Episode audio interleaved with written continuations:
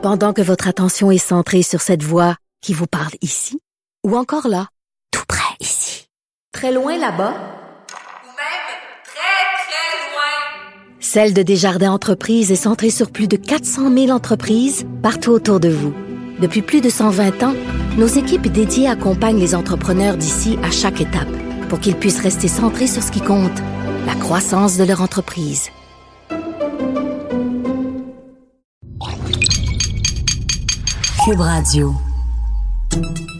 Salut, c'est Charles Dran avec l'équipe dans 5 minutes. On s'intéresse aux sciences, à l'histoire et à l'actualité. Aujourd'hui, on parle de la conquête spatiale et du velcro. Dans un épisode précédent, on parlait du velcro comme de l'invention de Dieu. Ben, Parlez-en à la NASA qui a perdu trois astronautes à cause notamment du velcro. C'est cette triste histoire que nous raconte aujourd'hui Hélène Lorrain. We choose to go to the moon in this decade and do the other things, not because they are easy, but because they are hard. Le président Kennedy a déclaré son intention de battre les Soviétiques à la course à l'espace. We mean to be a part of it. We mean to lead it.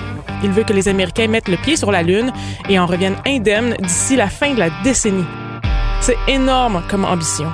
Les Américains sont loin derrière les Soviétiques qui viennent d'envoyer Yuri Gagarin en orbite, rien de moins. Il faut que la NASA, qui n'existe que depuis trois ans, s'active grave et passe à la vitesse démesurée. We shall make up and move ahead. Maintenant, bon par en avant jusqu'en janvier 1967. Parmi les premières missions du programme Apollo, notons AS-204 qui a été nommé Apollo 1 par la suite. Cette mission devait tester le module de commande et de service, soit la capsule qui transporte tout ce qui est nécessaire pour le voyage spatial et qui garde les astronautes en vie le temps de la mission. Les trois membres de l'équipage devaient voler en orbite terrestre basse pendant deux semaines pour bien mettre à l'épreuve ce module de commande et de service, celui qui devait être utilisé pour toutes les missions Apollo à venir. Le 27 janvier 1967, à peu près trois semaines avant le décollage prévu, a lieu une répétition au sol qu'on appelle en anglais un plugs out test. Le but de cette répétition générale est de s'assurer que le vaisseau est capable de fonctionner de manière autonome. La capsule est placée au top de la fusée Saturne 1B et elle est fermée hermétiquement et pressurisée. Les communications se font par radio, comme avant le décollage. Mais il n'y a pas de carburant et les systèmes pyrotechniques comme les boulons explosifs sont désactivés.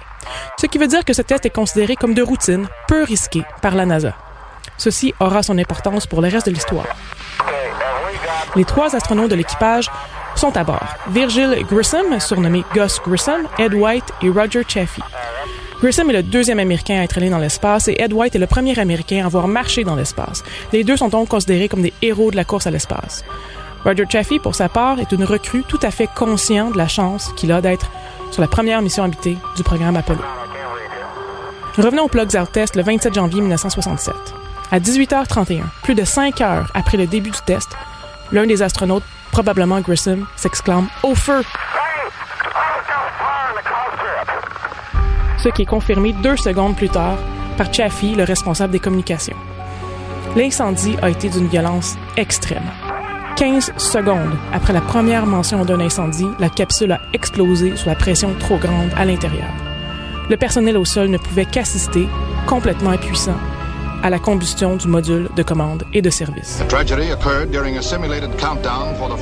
Évidemment, les trois astronautes ont péri dans l'incendie de leur capsule. Ils sont décédés d'un arrêt cardiaque suite à l'inhalation de gaz toxiques.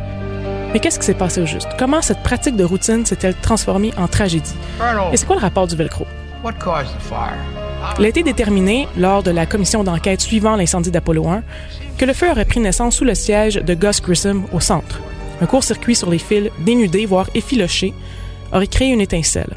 L'habitacle du module de service était sous haute pression avec un taux de 100% d'oxygène. Une étincelle dans un environnement d'oxygène pur, sous pression en plus, c'est fatal. Toutes les conditions d'une combustion rapide et sans merci étaient réunies. Et le velcro, j'y arrive. Le module de commande en était tapissé.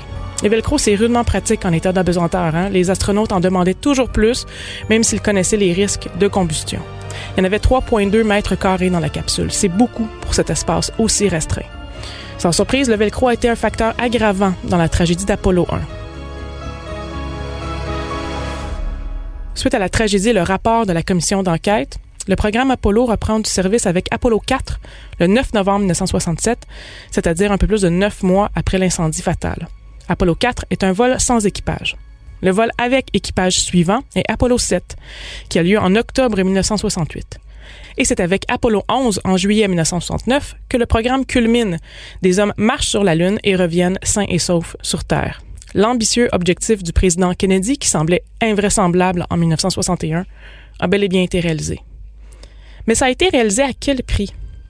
Selon plusieurs récits relatant l'époque, les ingénieurs et les travailleurs de la NASA, incluant les astronautes qui mettaient leur vie en jeu après tout, étaient pris de la go fever, un état d'esprit les faisant ignorer les risques, même les plus évidents, afin d'avancer le plus rapidement possible pour battre les soviétiques à la course à l'espace. Est-ce que Grissom, White et Chaffee ont péri de cette go fever? Certainement. Est-ce qu'ils sont décédés pour rien? Absolument pas. La commission d'enquête a permis de découvrir d'énormes problèmes tant du côté organisationnel que du côté du module de commande et de service lui-même. Les problèmes et les accidents se seraient inévitablement accumulés et il y aurait eu beaucoup plus que seulement trois astronautes qui seraient morts. Ouais, mort pour la bonne cause, euh, sans doute que les familles de ces astronautes, de ces trois astronautes, se sont réconfortées avec ça. Merci Hélène Lorrain. C'était en cinq minutes.